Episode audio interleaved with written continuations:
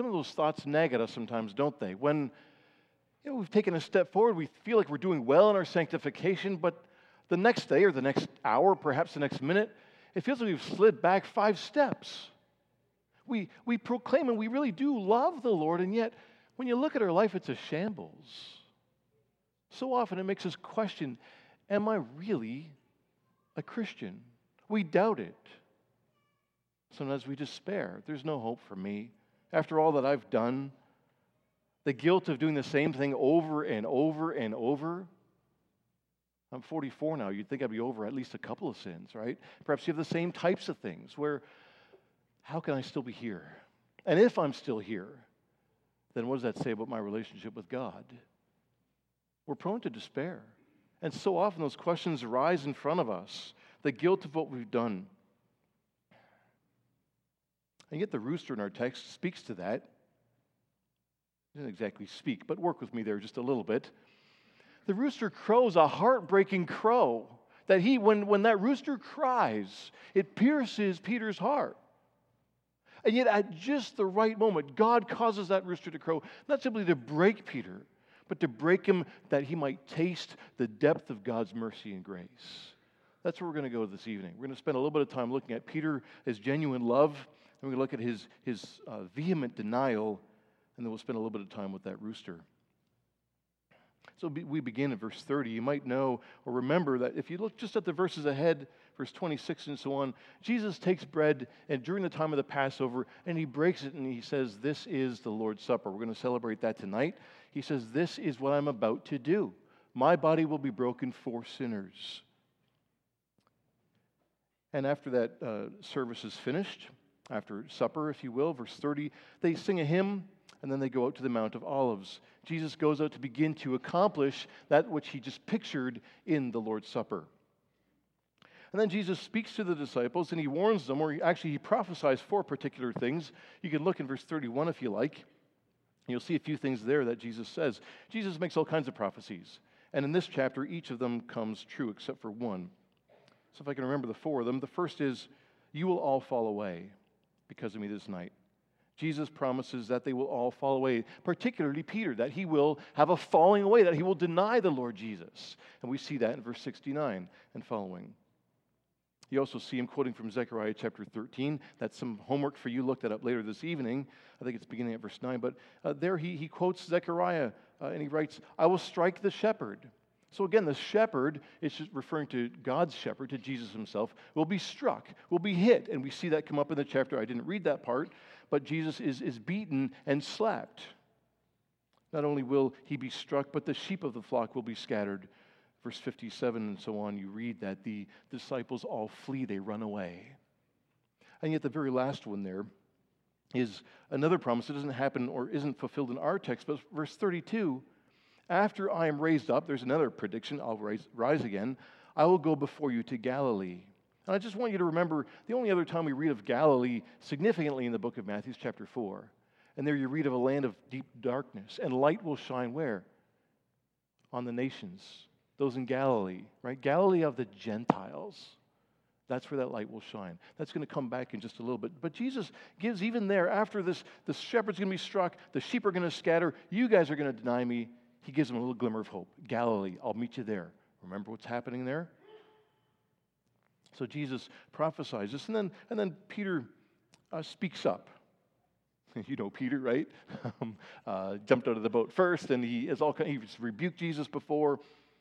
Peter answers and says, Though they all fall away because of you, I will never fall away. What you see here is, is pride. Don't just rank pride. Peter, you are a proud, well, I won't add another word to that, but you're proud. But I don't think that's actually it, do you? Is this, is this Peter speaking out of rank pride? No, I think this is Peter's genuine love for the Lord. I will not fall away. There's a, there's a deep commitment there. And Jesus uh, argues with them. He says, No, truly, you will fall away. You'll deny me three times before the rooster crows. But again, you see Peter's love, the, the depth of it. He's learned something. Verse 35 Even if I must die with you, I will not deny you. Now, if you remember, Peter's not very, um, Peter doesn't love pain. You may remember earlier that he rebuked Jesus for the idea even of going to the cross. And Jesus says, Get behind me, Satan. Peter doesn't like pain at all, but he's, he's come a long ways. Now he's willing to die, but he won't deny. And all the other disciples say the same thing. There's lots more evidence in the chapter of Peter's love for the Lord Jesus. Look at verse 51 with me for a minute. Here is Peter, bold and strong for the Lord. Behold, one of those, the whole group is around Jesus and they're about to seize him. Judas has just betrayed him. And behold, one of those who were with Jesus, it's Peter, we learn in John, stretched out his hand and drew his sword and struck the servant of the high priest and cut off his ear. And that's a big deal. There's a whole group of, there's no hope of you guys winning. But Peter stands up for the Lord. He steps between himself and the Lord Jesus. He will protect his Lord. There's a, there's a depth of love there. Peter loves the Lord. And although Peter flees, I think it's a little bit later on in the chapter, they all flee away. It's verse 58. Peter follows at a distance. He, his, his emotions or his love actually catches up with him, and he follows after Jesus despite the danger that it uh, proposes. I just want to pause there for a moment. It's not the main point of the text, but we need to ask ourselves do, do you love the Lord Jesus? There can be a lot of knowing about him, knowing the word, memorizing things, wonderful things to do. But Peter genuinely loves the Lord. There, there are things different in his life because he loves God. What about in your life? Are you willing to take a hit? Might not be a, you know, have to pull out a sword or something, but, but to, to feel pain where you deny yourself or where you courageously step forward for the Lord and witness about Him. Do you love the Lord? Is there a, is there a devotion to the Lord? Do you spend time thinking about His Word, thinking about how glorious He is, how good He is? I think we need to ask ourselves that question because we see, you might say, an, an example in Peter of a deep love for the Savior. But Peter's love is a lot like ours. It's got cracks in it too. And you'll see a few of those. It ought not to surprise us that Peter falls in, in, in a way. And what I mean by that is if you look at verse 34, you see a few things. Jesus says, Truly, I tell you, this very night, before the rooster crows, you will deny me three times. Peter doesn't take that warning very seriously. A little bit later on in the chapter, Jesus tells him, even pray so you don't fall into temptation. But Peter doesn't. He's sleepy. Perhaps he's misfocused. Perhaps it's the evening service. Things are tough. He's at, well, he has had a long night, right? But Peter doesn't pray. And if you don't pray, you're going to fall into temptation. I don't want to promise that, but that's one of the means of grace. And Peter's not going there. And Peter's warning, you're going to deny me three times. But where does Peter hang out? He's sitting in the way of sinners, of way of scoffers, isn't he? He goes to the courtyard to sit with those who hate Jesus. Not a very good idea. And again, we could probably learn from that too. If you want to fight sin, don't go to where sin hangs out. Just not a good idea. Don't be too surprised if, if you fall. So there's no real surprise in that Peter doesn't stick too close to the Lord and denies him. He's so like us. There's a genuine love there, but it's got cracks. He's not vigilant. He's not fighting like he needs to fight, right? Remember Ephesians chapter 6? Take on the whole armor of God. We're fighting people? Must be. He's self reliant. So Peter genuinely loves the Lord. But as we look at the next few verses, I want to spend some time on verse 69 and following. You see also not just this, this genuine love, but this vehement denial. It seems so weird that in one person you can have both of these, doesn't it? How can he so love Jesus and yet in the next minute or next hour deny him? Well, Peter's questioned by several of them. Verse 69, he's, he's sitting outside in the courtyard. He's on the, on the furthest side. And a servant girl, because John, uh, the apostle, knows the high priest, she gets Peter in there, or sorry, he gets Peter in there. So Peter's welcomed in by the servant girl. And then there's a, well, just a couple things to note. It's just one girl, and it's a servant girl. She's no rights, she's no real standing but she sure is big in Peter's mind, isn't she? A servant girl came up to him and said, You also were with Jesus the Galilean. Now, what would you do then? There you are. You're in the enemy's turf.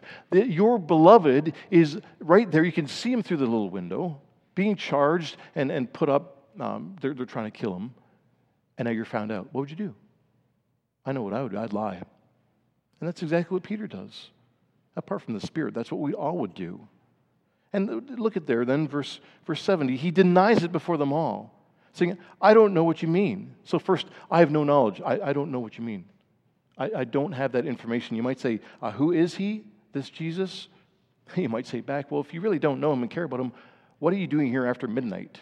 Some things just don't add up. That's what happens when we begin to lie, right? Sin wants to grow. Sin never stays small. When we take one little step, it's hungry and it wants to consume us and it asks for more. And that's exactly what you see happen in the text. It's getting too hot for Peter, so he moves a little bit further away from the fire. Verse 71 He went out to the entrance, and another servant girl saw him. And says now to the bystanders, a few more people involved now. This man was with Jesus of Nazareth. Now what? You've already taken the one step down. I, I did the, um, well, I'll just go there for a minute. I did this with my mom once. I, I just a little lie where I was, and I didn't tell her the truth. And moms are just smart. She knew the next question to ask, and I had to make a bigger story to cover that. Then I had to make a bigger, and it just didn't work after a little while. That's what you see happening here with Peter, don't you? He, he says at first, I don't know what you mean, but now he adds a little more strength to it. He denies it now with an oath. So curses on me if I know and love this man. I do not know the man. May God be my witness. It's getting pretty serious. A little while later, the bystanders come up to Peter, and he's got one of those accents. I was at this. I was at a wedding this just yesterday, I think it was, and this one guy said "rough." like that's a dog bark in Canadian, um, but no, it's, it's roof. Uh, that's that's how we say it, and just that accent gave away where the guy was from not very difficult. Well, Peter's a Galilean. He speaks with, with a, a little, well, he speaks funny, let's just put it that way. And the folks in Jerusalem would mock the, the, uh, the Galileans for it. So they hear his accent, and so they know of a certainty then where he's from, and that's where Jesus did most of his ministry. He's from Galilee. He says rough, not roof. Work with that, okay? Um, we can't speak Greek here tonight, it just wouldn't be good. So, uh, but again, Peter, Peter responds and he begins to invoke a curse on himself and to swear. So now it's not just an oath, but he calls down curses on Jesus himself. That's probably what that little section means, where he, he calls a, a curse on himself and to swear, I do not know the man. That's the depth of Peter's denial. Curses on Jesus himself. That's how scared he is. That's how fearful he is. That's how much his self protection stand strong. You see the, you see the, the, um, the potency of sin, don't you? Where it wants to gulp Peter down whole. And it's got a grip on him. He, he gives it an inch, and it takes more, and it takes more, and it takes more. And Peter sinks down to the depths of the earth. It's about as dark as you can get. I think we have to pause here, too. The gravity of sin. Peter's sin is very grave. That's a big deal to deny the Lord Jesus. It's a big deal. And yet, how often do, does our testimony clash with how we live? I don't suspect that most of you deny Jesus, at least where you call down curses on him. But how do we walk? How do we live? We bear the name of Christ. Don't take his name in vain. And yet, so often we sin flippantly as if it's not a big deal. No, sin brings us to hell. That's how grave sin is. And there were complications. Peter sinned just after the Lord's Supper. He's spent three years with the Lord Jesus, he's seen his whole ministry. But what can we say? We've seen the whole ministry of Christ in the Word. Sin is a big deal. And we're weak. Our actions don't proclaim, I love him, I know him. No, it's good for us to remember how weak we are, how prone we are to wander. You know that song, right? Prone to wander. Lord, I feel it. I think we're meant to resonate with that. You might say duplicity. We do love the Lord, we want to honor him.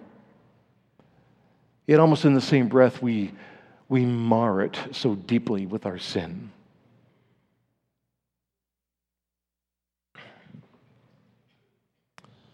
But that's not where the text ends, does it? As soon as he calls down these curses, look at the very end of 74. Immediately, that's a mark word. It's not supposed to be in Matthew. But immediately the rooster crowed. God, in his great mercy, the God who is rich in mercy, sends this rooster to open its little beak to crow out to get a hold of Peter's heart, to prick his conscience, no, to, to stab his conscience, so that he turns away from self and he sees again the God of grace. That's what's going on. God, in his rich mercy, pursues Peter. So let's take just a minute and look at that. I want you to hear that shrill cry of the rooster. I want it to pierce your heart. I want you to hear God calling you, Sinner, what are you doing? Peter, what are you doing? Why are you wandering this way? Remember. And Peter remembered. Peter remembered. He sees himself as he really is. He sees the depth of his sinfulness. He sees exactly what he's done. He sees himself in light of who God is. And it breaks him. He remembers Jesus had said, You will deny me three times before that rooster crows. And then you see the work of that rooster, don't you? Or the work of God through the rooster. How does he respond? I blew it, there's no hope for me. No, he goes out, finally, away from that crowd of iniquity. And he weeps bitterly. The heart speaks. It speaks with those tears of, I've blown it, Father. I have no rights before you. I don't deserve your mercy and grace. But he doesn't look away, he looks to the Lord. I want to just read you a little bit from Matthew Henry. He writes wonderfully This rooster's crow melts Peter into tears of godly sorrow, a sense of his ingratitude to Christ, and the slight regard he had to the greatest warning Christ had given him. Nothing grieves a penitent, that's a repentant person. Nothing grieves a penitent more than that he has sinned against the grace of the Lord Jesus and the tokens of his love. You might say, Of course, Peter wept. Of course he did, because he loved the Lord. He did. And when he was confronted with his sin, it broke him. Nothing, nothing grieves the Christian more than that we sin against the Lord Jesus, that we break his law, that we ignore him. Of course he wept, because that was his Lord. There was a broken spirit and a contrite heart that God does not despise. The rooster calls Peter to wake up to the brilliance of God's grace. Now, why do I say that? It's not exactly in the text, but I think it's a fair implication because you see Peter turn back to Jesus. You not only see him be restored, but you see a new Peter. We'll get to that just a little bit later. But you see Peter, well, let's just look at what Peter, what Peter experienced. Before Peter sinned, what had happened? Let me go further. Before before Jesus said, You will deny me three times, what had Jesus said? Let me read it to you. Take, eat. This is my body. Drink of it, all of you, for this is my blood of the covenant, which is poured out for many for the forgiveness of sins. What had Jesus done? Before Peter denied Jesus, Jesus knew that. He knew he would deny him three times. He had even predicted it. But before that, Peter is invited to the table of the Lord. Carried to the table. You guys know that song, right? Carried to the table. Well, I better not sing it. But, but Jesus invites sinners, even before they sin, to come to him and to sit at the table of those who are crippled and broken and don't deserve to be there. That's what happens first. And then Peter blows it big. And then Peter sees the Lamb of God nailed to the cross, taking his sin denial, taking his hardness of heart, taking his fear of man, fear of pain, and being having all that nailed to the cross. He sees the depth of Jesus' love. And that gets into him. That transforms Peter so that a little bit later on he can write in the book of First Peter. Oh, he can write glorious things there. He writes about this, this depth of mercy. Chapter 1, verse 3 Blessed be the God and Father of our Lord Jesus Christ. Why? According to his great mercy. He has caused us to be born again to a living hope through the resurrection of Jesus Christ from the dead Hasn't Peter just tasted that? He's tasted the depth of who he is, the filthiness of his heart, and yet he's seen what Christ has done for him. He saw it in the Lord's table, and then he sees it on the cross. And you can't help but see Peter singing of that here as he gives glory to God. His great mercy, born anew to me, a sinner, denying even my Savior. And just a little later, he sings Jesus' praise. Though you have not seen him, you love him. Though you do not see him now, you believe in him and rejoice with joy that is inexpressible and filled with glory, obtaining the outcome of your faith, the salvation of your souls. That's what this rooster did. No, that's what God did through this rooster, that Peter might see the depth of Jesus' mercy, that he might see how filthy he was, and yet in that moment weep bitterly and turn to, not away, not turn to self, not try to fix it in his own steam but to rest in the one who died for him. So, as you look at yourself, as you consider your own heart, do you love him? Well, look to him. Look what he's done for you. And let that, let that captivate your soul that you live for him. And as you see your brokenness, don't try to fix it in your own strength. We, like Peter, are broken. We're prone to wander, but we've got a pillar to stand on. We've got a foundation rock. We've got a rock of refuge, the one who's, who's paid the price. And that's the same one who was raised up from the dead. And the significance of that is this you may not have the power, but he was raised in power, and that same power is worked in you who believe, so that you may live for his glory. So look to the Lord. Think about that rooster. No, think about that pricking of your conscience and let it press you back to the Lord Jesus. Let it remind you of his deep love. Spend time on that. Ponder it. And let that move your heart not to sin, not to deny, no, to move away from those things and to live fully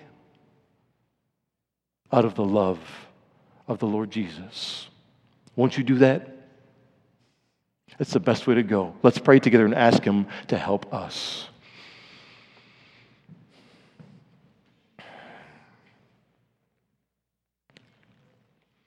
Father, that little phrase, prone to wander, resonates too much with us in a way. We spend a day delighting in you, and then Monday, that seems to fade so quickly. Sometimes our hearts are so hard. Oh, we hear of your love, we go, yeah, that's interesting. But it doesn't, it doesn't move us. Some of us have very deep patterns of sin that we need you to take a sledgehammer to. Father, thank you that your grace is sufficient for us, that your power is made perfect in weakness because we are weak, but you are strong. We wander but you are faithful. You were faithful to the end. Then sustain us and keep us. Holy Spirit, enlarge our hearts to live in light of who you are, what you've done. Help us love like Peter loved and keep us from wandering. Strengthen us then to resist sin, the devil, the world. Make us fight it because of a surpassing love of knowing you, our Savior and Lord. Give us roosters. Give us things that will prick our conscience, that will remind us of your mercy and your call to follow. And help us gladly walk in your pathway. We pray in Jesus' name. Amen.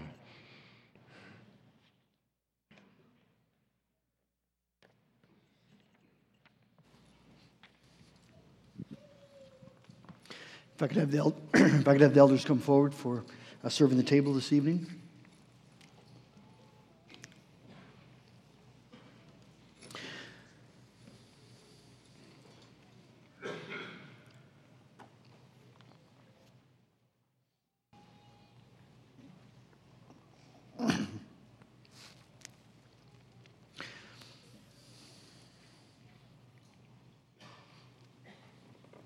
Just going to read very shortly from Luke chapter 22 again. When the hour came, he, Jesus, reclined at table and the apostles with him. And he said to them, I have earnestly desired to eat this Passover with you before I suffer. For I tell you, I will not eat it until it is fulfilled in the kingdom of God. And he took a cup, and when he had given thanks, he said, Take this and divide it among yourselves, for I tell you that from now on I will not drink of the fruit of the vine until the kingdom of God comes. And he took bread, and when he had given thanks, he broke it and gave it to them, saying, This is my body, which is given for you. Do this in remembrance of me. And likewise, the cup after they had eaten, saying, This cup that is poured out for you is the new covenant in my blood. This morning we, uh, we focused on that text and um, just remember Jesus' great love for these men and Jesus' great love for you. That Jesus intends to communicate in his sacrament the fact that he he loves you, knows you by name. He's called you to belong to Him, and He has uh, he, love wants to express itself, and and Jesus uh, eagerly desires to express His love to you uh, this evening in the bread and the wine. And uh, this evening we're just reminded that Jesus loves sinners. Uh, isn't it wonderful that Jesus eagerly desired to eat this Passover with Peter, knowing exactly what Peter was going to do, and all the sins of all these men and knowing them fully more than they knew themselves. Uh, yet Jesus loved them with such a great love and wants to communicate that love then to you and to me uh, this evening. And so, as we uh, celebrate the Lord's table, uh, as you take that bread and you, you drink that wine, receive them from the hand of, of the Lord Jesus Christ. Uh, let that be Christ's tangible evidence to you, his communication uh, to you that he gave his life for you. Uh, his body was broken for you, His blood was poured out for you, uh, knowing everything about you uh, good, the bad, and the ugly. And it's, uh, it's a lot of the bad and the ugly. but He knows, and He loves you, and He's called you. And he desires to commune with you at the table tonight. And all that's required for you then to commune with him is to come in repentance and faith.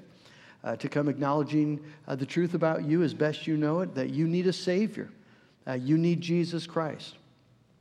Uh, Pardon mine iniquity, for my sin is very great, we sang earlier on Psalm 25.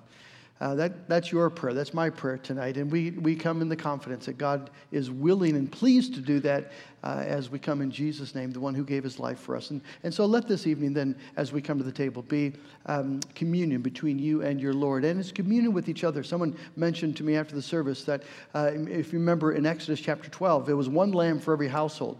And in, in the new covenant now, as the old Passover passes away, there's a new household. Jesus is inaugurating a new household, the household of faith. His brothers and sisters, his um, spiritual children, his bride. It's a new household. And we together then proclaim the Lord's death. We don't have a priest stand up front and you have to come and receive it, uh, the good news from the priest. Um, we, we pass the bread and the wine to each other.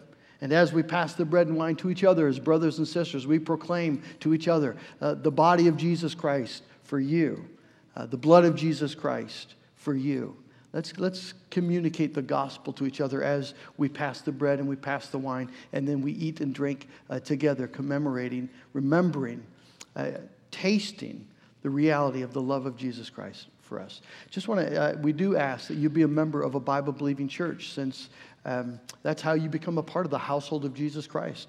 Uh, you come under his authority in the ruling of his elders and uh, you become part of his church, part of his bride. And so we do ask. And if you're not a member of a church or you're not quite sure, uh, we would just encourage you to come and talk to us after. We would love to help you um, work that out and, and, uh, and if God would will to join here at Harvest. But let us encourage you in that way. But we do ask that you just come tonight then um, needy, come uh, repentant, come in faith. Uh, come believing that Jesus Christ eagerly desires to meet with you this evening. Let's bow in prayer. Lord Jesus Christ, you are present. You promised you would be. And you are present to commun- your, communicate your love to us. All that you've accomplished for us, to let us taste and touch and sense the truth of your body and your blood broken and poured out for us. I pray, Lord, that tonight each of us would take of this to ourselves in faith. And that in faith, Lord Jesus, we would hear your voice. In faith, we would experience your assurance, your peace, your presence, your blessing on our life as you remind us that you loved us as you gave your life for us, and you love us tonight, and you will love us and go with us until we see you face to face. And once again, you will take up the cup and drink with your household of faith in a new heaven and a new earth. And so, Lord, bless us this evening. May we, may we um, experience all that you have for us tonight. In Jesus' name, amen.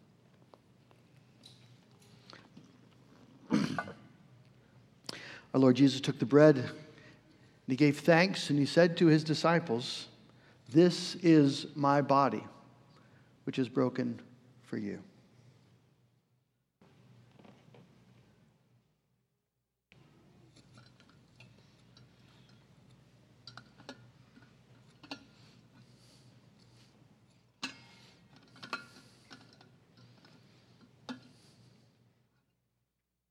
As the bread is being distributed, we're going to sing together, Come, thou fount of every blessing, tune my heart to sing thy grace.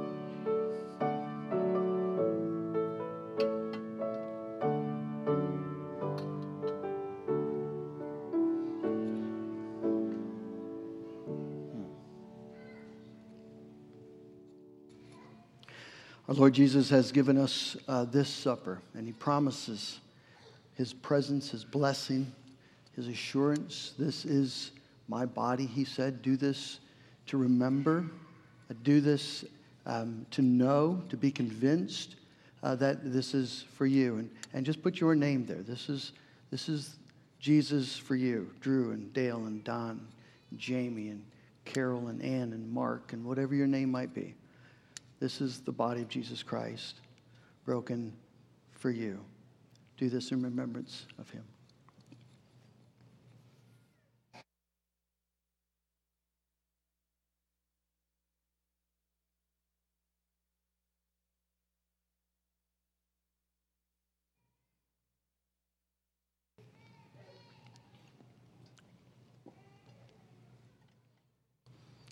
Our Lord Jesus also took the cup specifically the cup after they had eaten the third cup, the cup of redemption, the cup that commemorated the, the pouring out of the blood of the Passover lamb. And Jesus said uh, to them, This is the cup, uh, this cup is the new covenant in my blood, which is poured out for many for the remission of sin.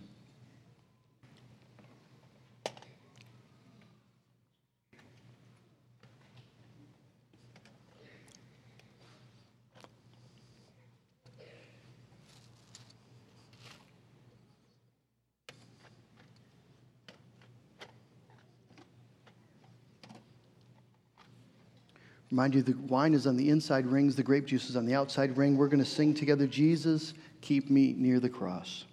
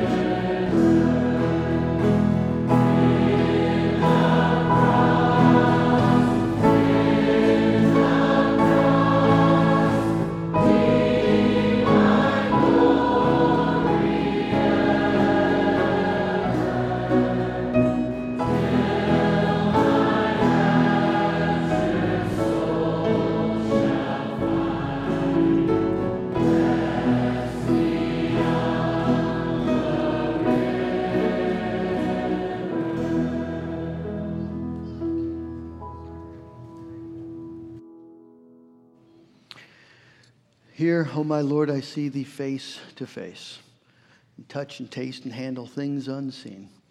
Uh, this is the banquet table of the Lord that uh, assures us there's a banquet that's yet to come. And Jesus Christ invites you then tonight. If you are thirsty, whoever is thirsty, let him come. If uh, you like to buy, uh, buy wine and milk without money, without cost, uh, the free gift that God gives in Jesus Christ, then drink and remember and believe the blood of Jesus Christ poured out as complete forever remission of all your sin. Let's pray together.